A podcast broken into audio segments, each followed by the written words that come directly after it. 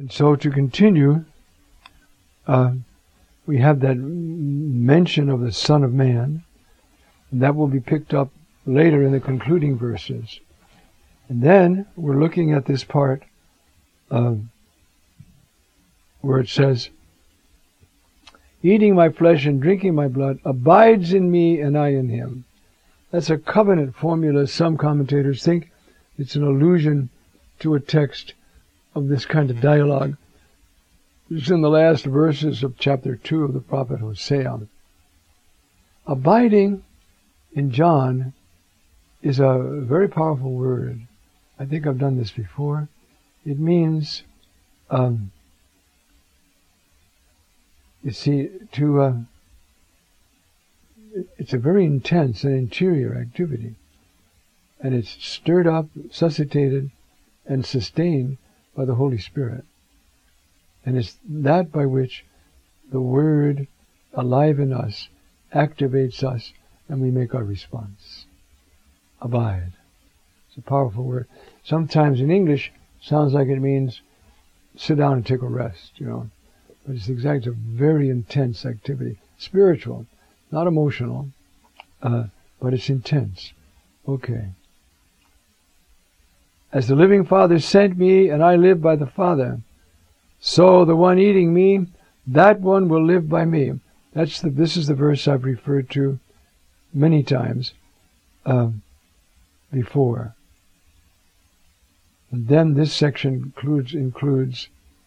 This is the bread come down from heaven, not as the fathers ate and are dead. The one eating this bread will live forever. That is a solemn promise. A solemn promise.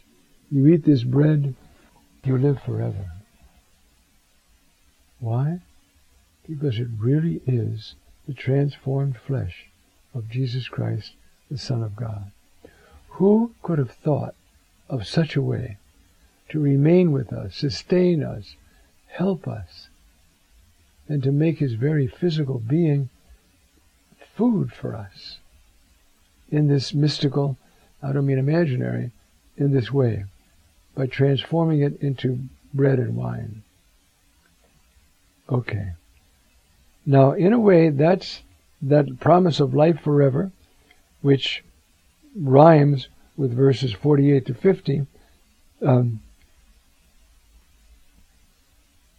is the last of the promises, in a way. Now, John concludes the discourse with uh, reactions of very different people. He said this in the synagogue, teaching in Capernaum. Many from his disciples, hearing this, said, This word is hard. Who can listen to it? Jesus, knowing in himself that his disciples were murmuring about this, now not just the, the Jews, the disciples are murmuring about this. You see? He said to them, Is this an offense to you?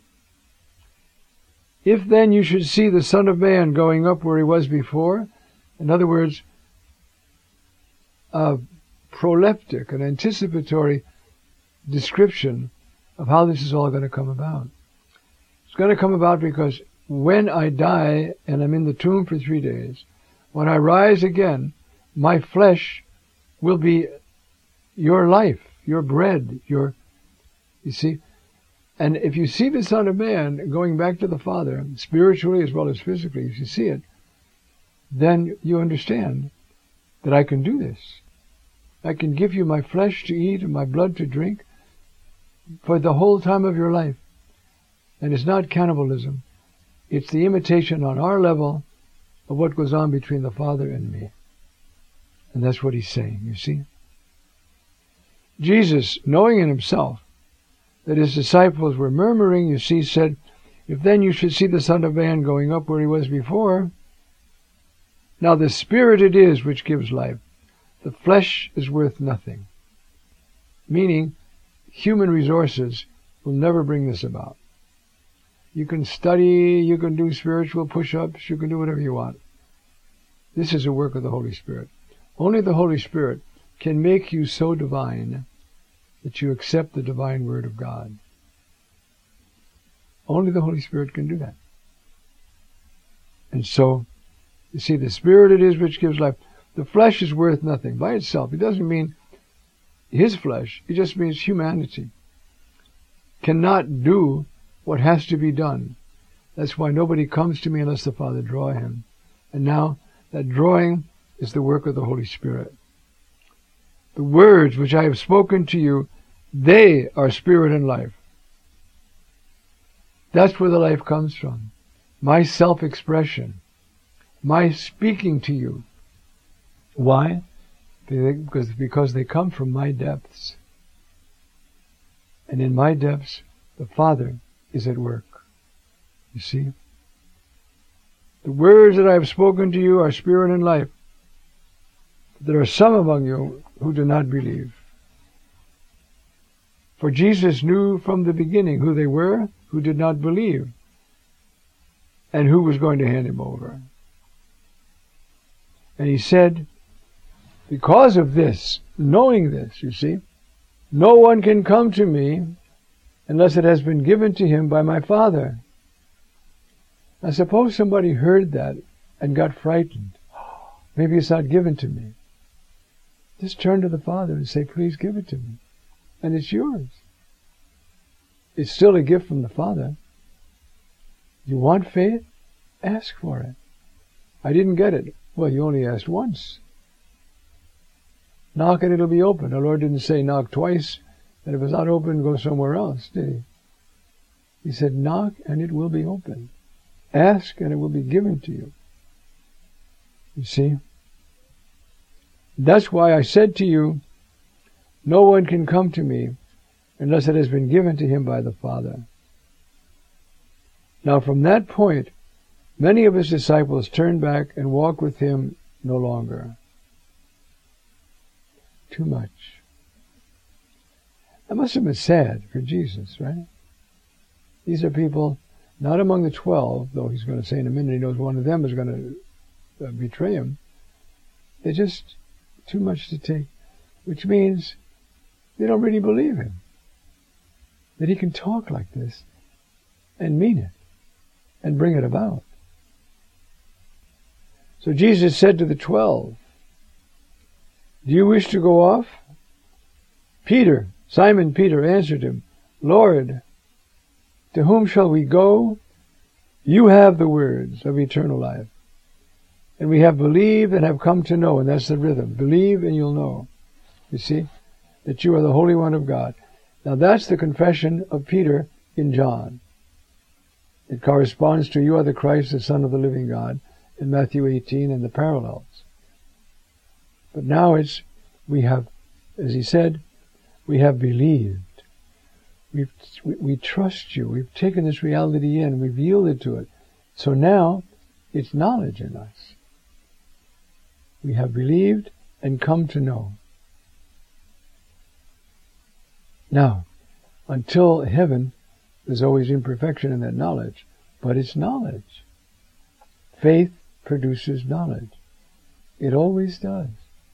Even on the human level if somebody starts telling me stuff, you know, I've been to Borneo and I can tell you all about it. I have to believe them before I have access to that knowledge, right? On a much deeper level. This belief, which is the work of the Father in us, we yield to Him, we accept Him, and that brings us knowledge.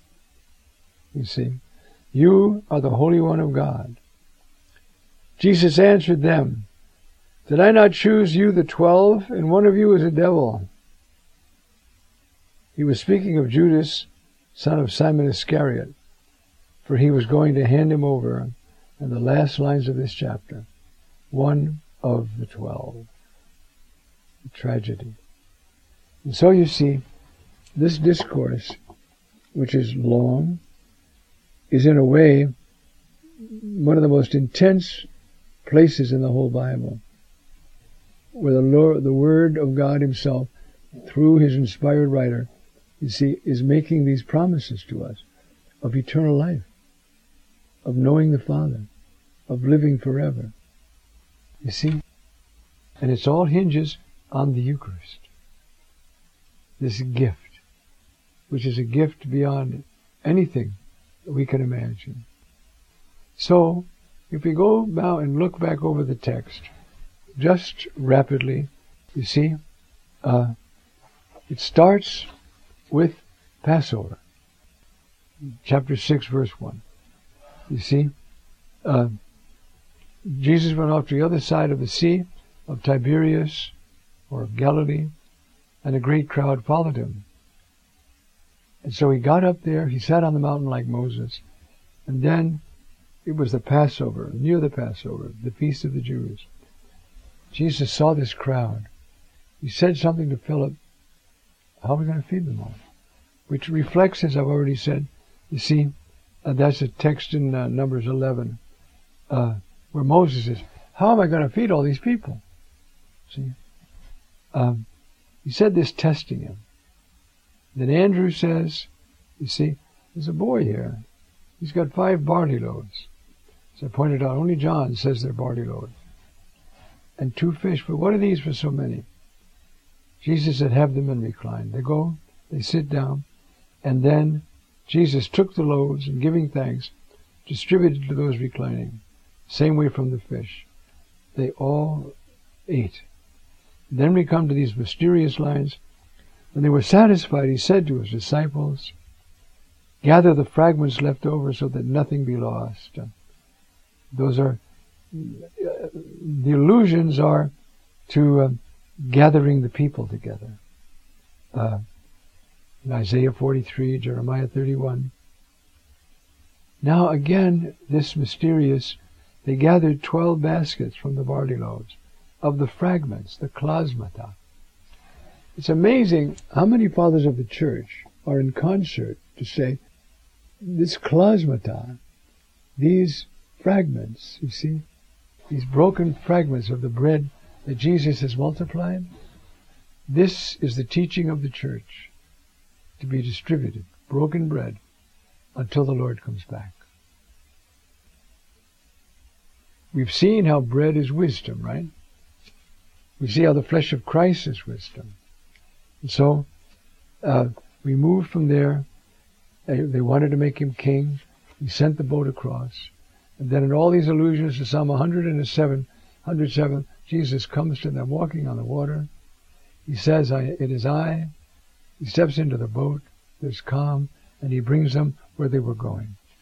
And then the next day starts this discourse. And we've seen it, the two parts of it. Uh, first part, uh, Jesus is the bread of life.